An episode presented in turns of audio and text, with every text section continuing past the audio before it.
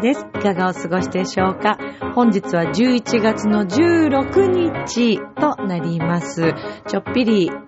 寒くなってきました。えー、私はすごくこの季節毎年好きというね、えー、ことをちょくちょくお話ししてると思いますけれども、なんかなんかいいですよね。そして、えー、もう街はすっかりね、ハロウィンが終わってクリスマス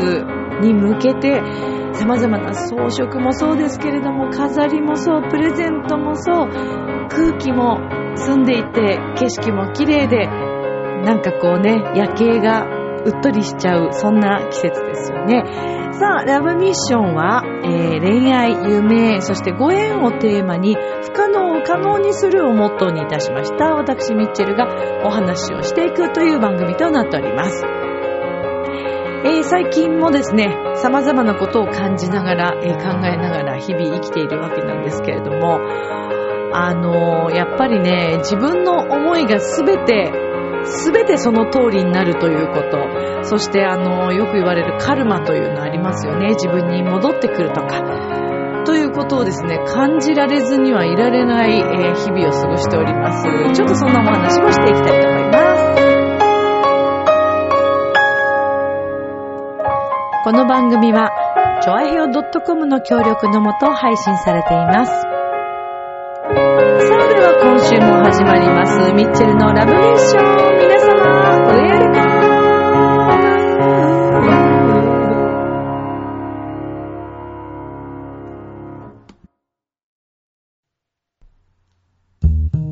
ム。ねえ、楽しんでる？もしかして諦めたりしてない？ちょあへお.comを聞いているそこのあなた、ミッチェルと一緒にラブミッション。皆様改めましてこんばんは、ミッチェルです。イエーイ、テンション高いいや、もうね、連日ね、もうあっちゃこっちゃね、すごい行動範囲というか、いちにちにさんかしょとかのスケジュールな感じです。まあ、あのー、そうですね、学校公演もまあシーズンだったりっていうことと、学校公演のですね、今年は結構大きな、あのー、公演があったりして、リハーサル、リハーサル、あ、レッスン行ってリハーサル、リハーサル、で、次の日本番。そしてその後、レッスンとか。もう本当に、ね、毎日音楽と。そしてね、先日私、Facebook に書きました。じゃじゃーん！何がじゃじゃーんってね。私、あの、社交界デビュー、社交ダンスデビュー、社交界デビューでも踊りじゃないんですよね。司会でっていうね。あのー、以前にですね、私、あのー、社交ダンスのパーティーに、見る側として伺ったことがありました。えー、それはですね、私もあの、カルメンとか、それから浦安のね、えー、浦安市文化会館での様々なイベント、コンサートでも大変お世話になっております。ダンススクエアの南山光則先生。まあ、先生ですよね。そちらのダンススクールだよね。いつも南山さんという言い方をしてますけども、ダンススクエアって言ったらもう先生ですからね。で、南山光則さんと荒井みやびさんがお二人であのペアをね、組んでらっしゃって、社交ダンスのね。で、いろいろ競技会とかこう出てらっしゃるんですけど、選手権とかかな、出てらっしゃるんですけど、で、あの、お二人がね、えー、レッスンとか、まあ、教えてもいらっしゃるということで、で、あの、生徒様方とか、えー、たくさんの方が出演される。で、やっぱりプロの方とかもね、出演される、あの、ダンススクエアのですね、あ、ダンススクエアのというか、あれは南山さんと荒井さんの、えー、社交ダンスのですね、まあ、パーティーのような。そうですね、あれパーティーだったと思いますね。で、えー、伺って、私その時に拝見して、ああ、すごくこうね、きらびやかで華やかで、えー、男性と女性がね、なんかこう、なんていうのかな、特に男性がすごくエスコート上手な方が多かったりして、えー、私はね、ちょっとそういう世界に、あのー、身を置いたことがないので、ダンスの世界はすごく新鮮。で、あの、タップダンスを習ってみたこととか、それから、えー、っとね、ジム、スポーツジムのダンスプログラムとか、で、あと、高校の時、ミュージカル部だったので、そこで踊っていたりとか、あと、オペラの中でも踊るということはあるんですけど、その、社交ダンスというね、えー、ジャンルの中に私はちょっと全然、今ね、最近テレビでも大変人気が、ありますよね。あの、金太郎さん、あの、エーケービー の、えー、元 エーケービー の前田敦子さんの真似をされている金太郎さんがね、社交ダンス、今の、えー、っと、なんだっけ、あの、相方の方いらっしゃるじゃないですか。アナウンサーの方ですよね。で、一緒に組んでいらっしゃって、あの、結構たまに見てるんですけど、面白いなと思って。で、えー、私のあの歌のね、生徒さんももともと社交ダンス結構長くやられていたという方もいらっしゃって、その方からもいろんなお話を聞いているんですけど、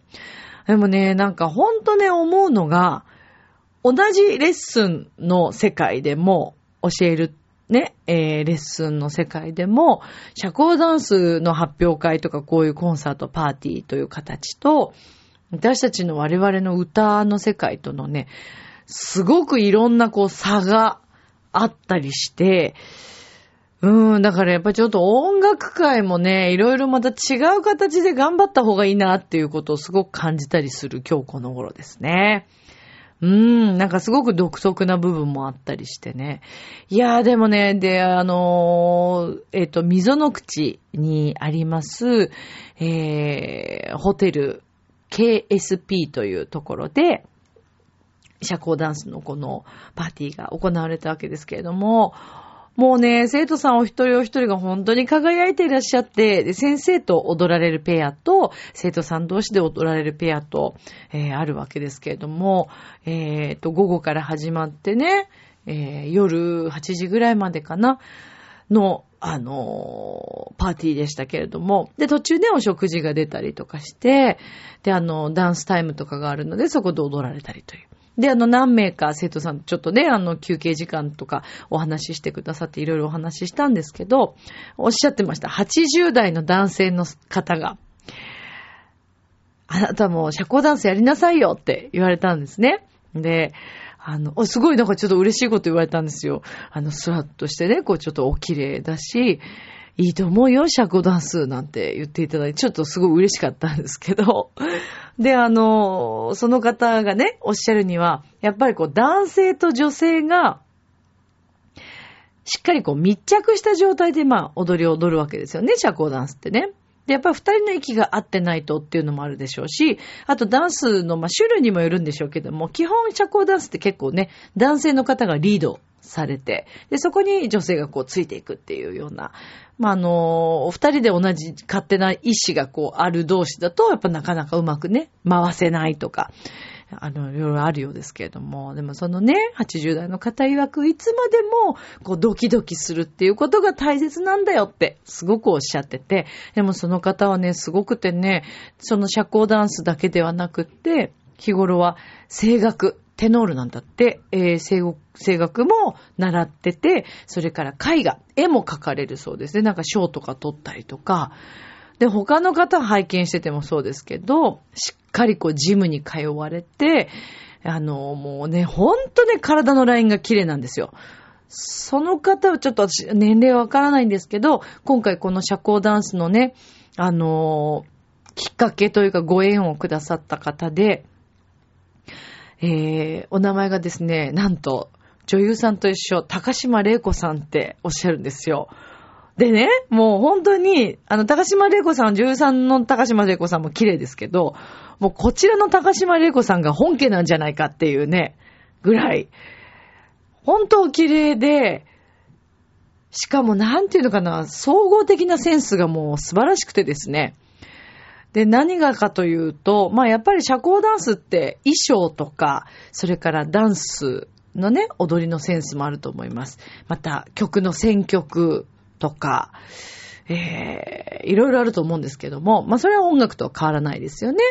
選曲とかね、やっぱこれもセンス、歌い方もセンスですから同じだったりしますけど、もうね、高島さんはですね、もうなんていうのかな、曲がもうまずね、選曲が素晴らしくて、で、しかもものすごいね、いい踊りを踊っていました。あのー、で、何よりも衣装がまたすごく合ってて、あ、だからこういうのはやっぱセンスって言うんだなぁと。歌でもあるんですね。歌の世界でもよく私たちのあの音大の時とか試験受ける時にいつもこうドレスを着て、えー、舞台であのー、テストがあるんですね。もう本当に演奏会みたいな形で皆さんそれぞれの曲に合わせてこうドレスを着てっていう。で、あの、私たちの学校は東方生は割とこう地味だったと思います。あんまりこうデーンって派手な感じのドレスというよりも、まあ、ティーピーオー に合わせてっていうんですかね。割とこうストンとした感じだったり、シンプルな、うん、ドレス。でもすごいセンスのいいね、ドレスを着てらっしゃったりする先輩とかいたりとか、まあそういうのを見ながら、その方の演奏だけじゃなくて、洋服のセンス、まあだから総合的なセンスをこう勉強するっていうようなところもあったと思うんですね。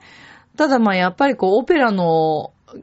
なんていうのかな、あの勉強するスタジオとかに入ると、またいろんな大学からこう来てますから、全然カラーが違うわけです。だから本当に東方生ってちょっと地味だなって思う時があるんですけど、あったんですけど、まあ、全員が全員じゃないからね。あの最近あのネスカフェアンバサダーって言ってる、えー、方、あの声楽家の方、ソプラノの、私大好きなんですけれども、あの中丸道恵さんっておっしゃって、加藤和彦さんという方とね、ご結婚されていらっしゃいましたけども、加藤さんがね、お亡くなりになられて、そうなんですよ。で、あの方も本当に素晴らしいソプラノでですね、そう、なんですけれども、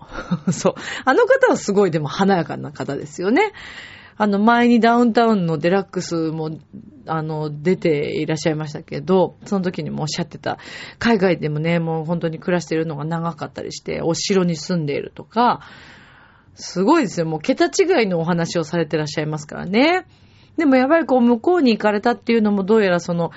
うん、こういう歌をね、オペラの曲を歌うにあたって日本人の食事ではなくて向こうのやっぱりこうフードとか、えー、その生活のね、いろんなこうあの季節の雰囲気だったり、えー、食事もそうですし、空気もそうですし、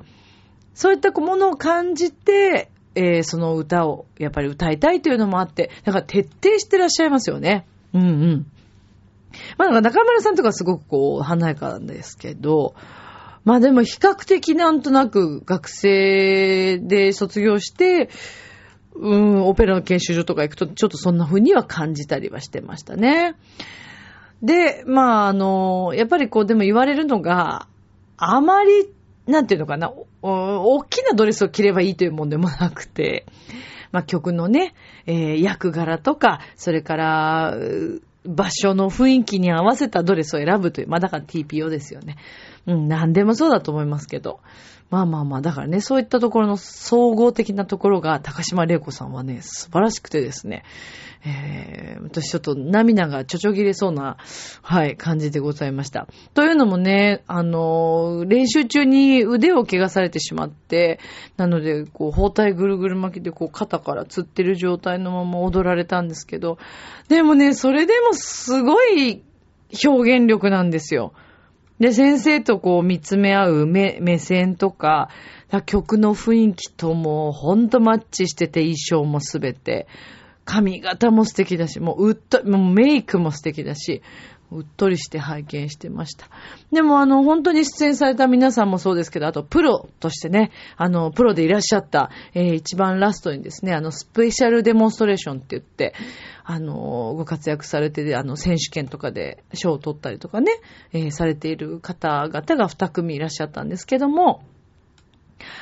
もうね、目が離せませんね。そのなんか二人の絡みとか、ちょっぴりこうなんか、うーん、なんだろう。ちょっとエッチな感じが、うん、するけど、そこがまたなんかね、見ててね、こう、うっとりなんです。その、いやらしい感じじゃないの。うん。なん、どう表現したらいいのかな。うん、そう、いやらしくないんだよね。かっこいいんですよ。だから、ラテンとかだと、あのー、ね、またこう、ジャンルがいろいろ、チャチャチャとか、私もそんなに詳しくはないのであれですけど、でもあの、パソドブレって言って、ね、これがまたカルメンに近いんですよ。あの、スペインの闘牛士と、えー、フラメンコみたいのを入れている踊りなんですけども、パソドブレはもう私完璧にハマりますね。もともとパソドブレ、あのテレビとかでいろいろこう、これまでの杉本彩さんとかね、南原さんと一緒にこう、あの、昔やってらっしゃいましたよね、社交ダンス。ああいうの見てても、パソドブレはもうもともと好きでしたけども、久しぶりにこう生で近くで拝見させていただいて、私は仕事中ではありましたが、もうね、すごい楽しんでしまいました。とっても素敵でしたね。そしてもう本当にどの方も皆さんが若いということ。で、思ったのがね、やっぱり、その好きなことを一生懸命まっすぐに、ちゃんと努力して、だってね、ダンスなんて人任せじゃできませんからね、努力されると、で、ああいうね、こう、輝かしい場所で披露されるっていう、そういう目的が、あると、もう全然生活が違うんだろうなーっていうのをね、深く深く感じましたね。うん。でね、まあ冒頭でもお話ししましたけど、その自分へこう帰ってくるとかっていうお話。これもね、いろいろあるんですけど、例えばね、私がまあ車に乗ってました。それで車に乗って高速でこう、この間走ってたんですけど、例えばじゃない、だから本当の話なんですけど、走ってて、で、あのー、えっと、そちら側にこう、車線変更したかったわけですね。で、あともうちょっとで車線、車線変更しないと、自分の帰りたい方にこう、行けないっていう、割と、まあでもちょっと混んでたので、あんまりこう、割り込みはできず、でも、あ、行けるかなと思って行こうとしたんです。そしたらなんか、すごいスピードで、さっきまでそうじゃなかったのに、入れたくなかったんでしょうね、私をね。でもそこで入れないと、その後ろ後続続いてるので、ちょっともう、危ない状況だったんですよ。で、とりあえず入って、で、チカチカってやろうとしたんですけども、あの、ハザードね、ありがとうってやろうとしたんだけど、そんなどころじゃなくて、もう一車線になり始めてね、並走してきたんですよ。で、わわわ、危ない危ないと思って。でもなんかすごい嫌がらせのように、ほら今いろいろあるじゃないですか、車の事故とか、ちょっと身勝手な運転ね。それでね、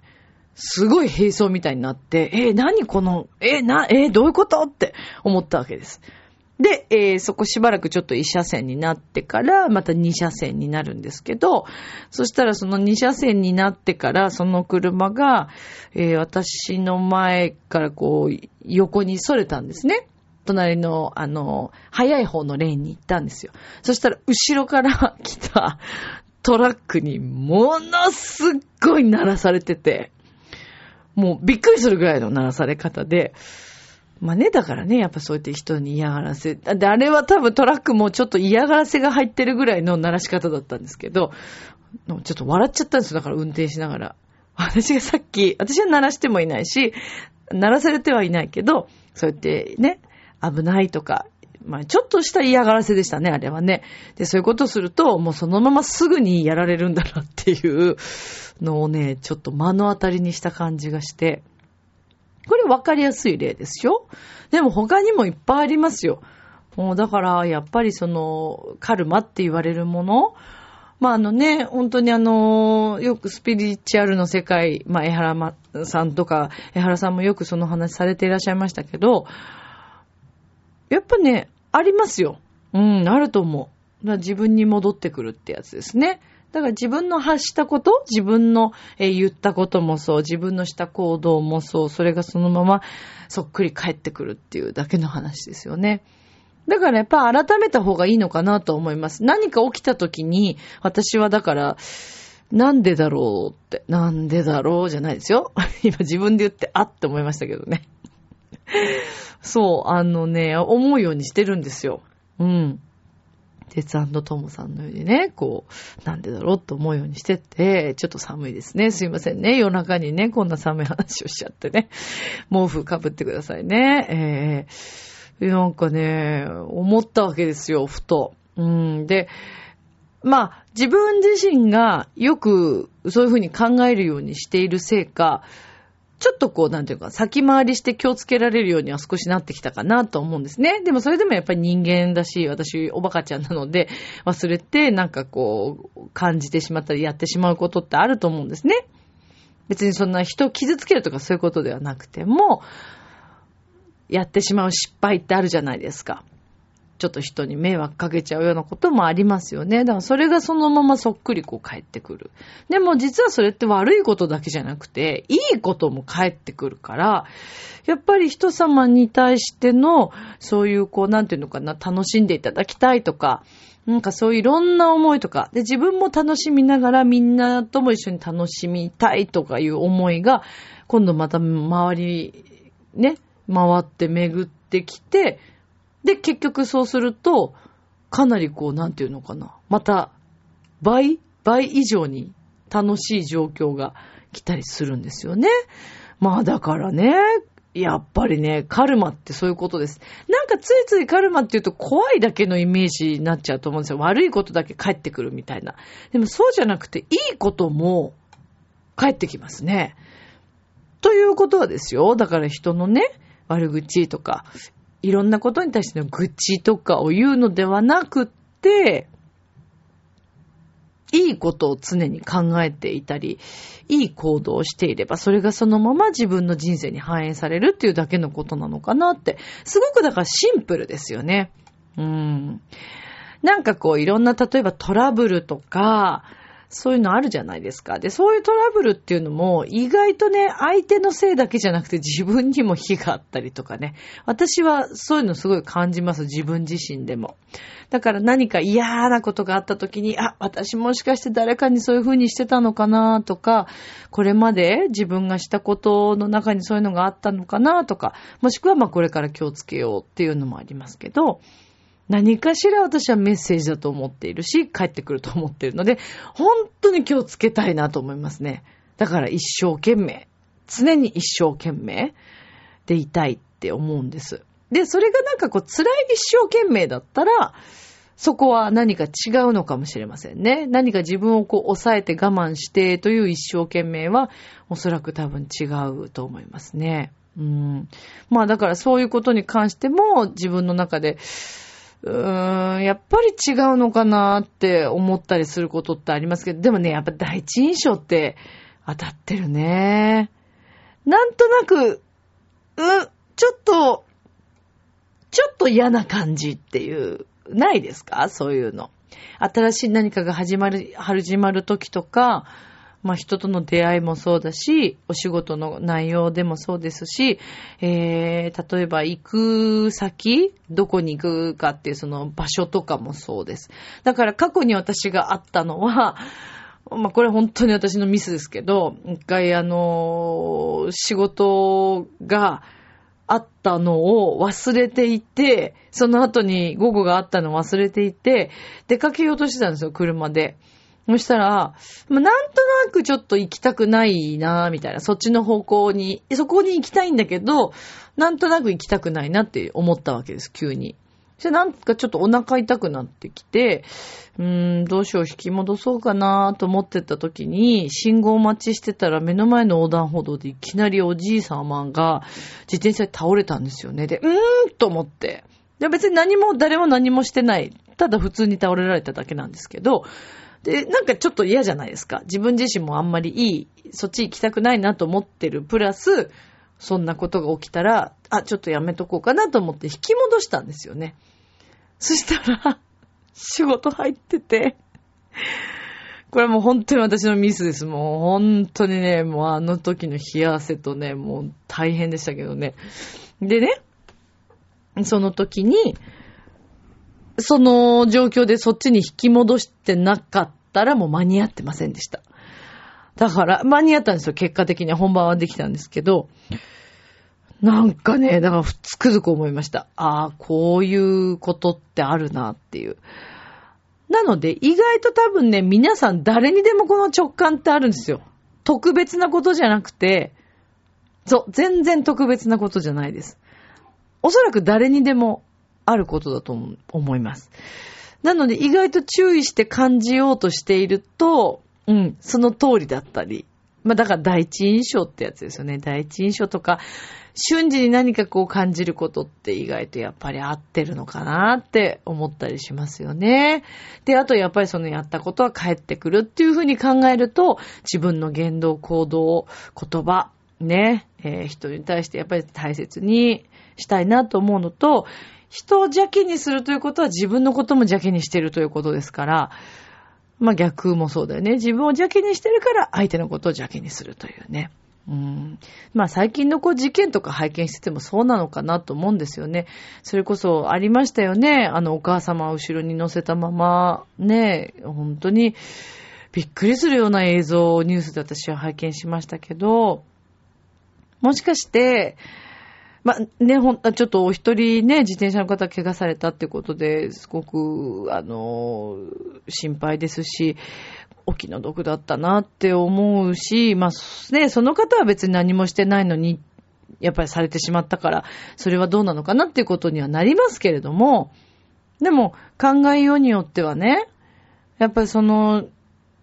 うん、そうですね、加害者の方は何かを犠牲にして、我慢をしていろんなストレスがまた溜まって、要は自分のことを大切にできなかった。だから人に対してもああいう風にしてしまったっていうことは考えられる。まあもちろん身勝手だし、もう絶対にあってはいけない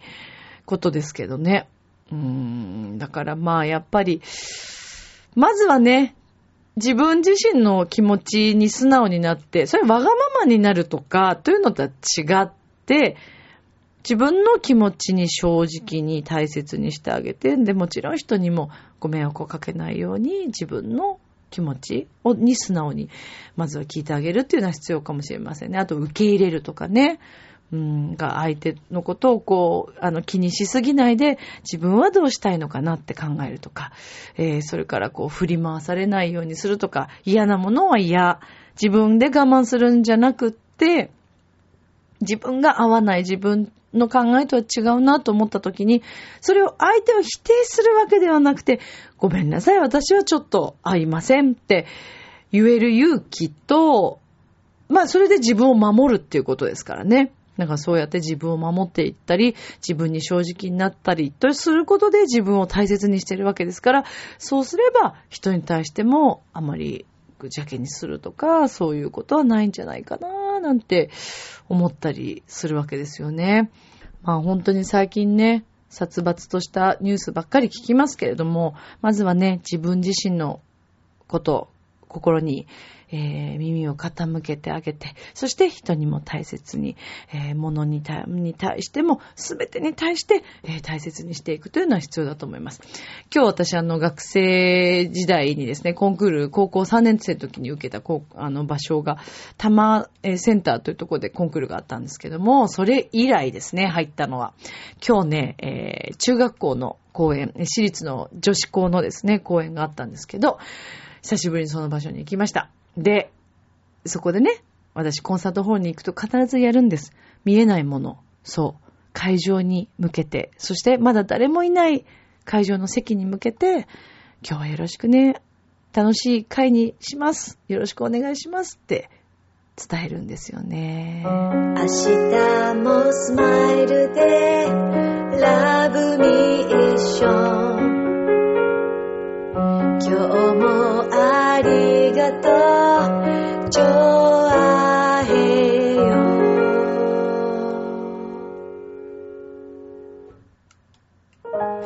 はい、ということでエンディングです。まあ昔から結構私それやるようにしているんですけども、まあね、本当にオペラ座の怪人じゃないですけれども、あのー、そういうね、場所っていうのは、場所にもいろいろなね、こう気がありますから、やっぱりできるだけ、まあ、味方につけるっていうんじゃないけれども、そこでね、何かをさせていただくっていうのは、まあ入らせていただくっていうことはね、足を踏み入れるわけですから、やっぱり丁寧に接したいですよね。神社に行く時もそうですし、お寺に行ってもそう、人様のお家に行ってもそう、お店屋さんに行ってもそう。だ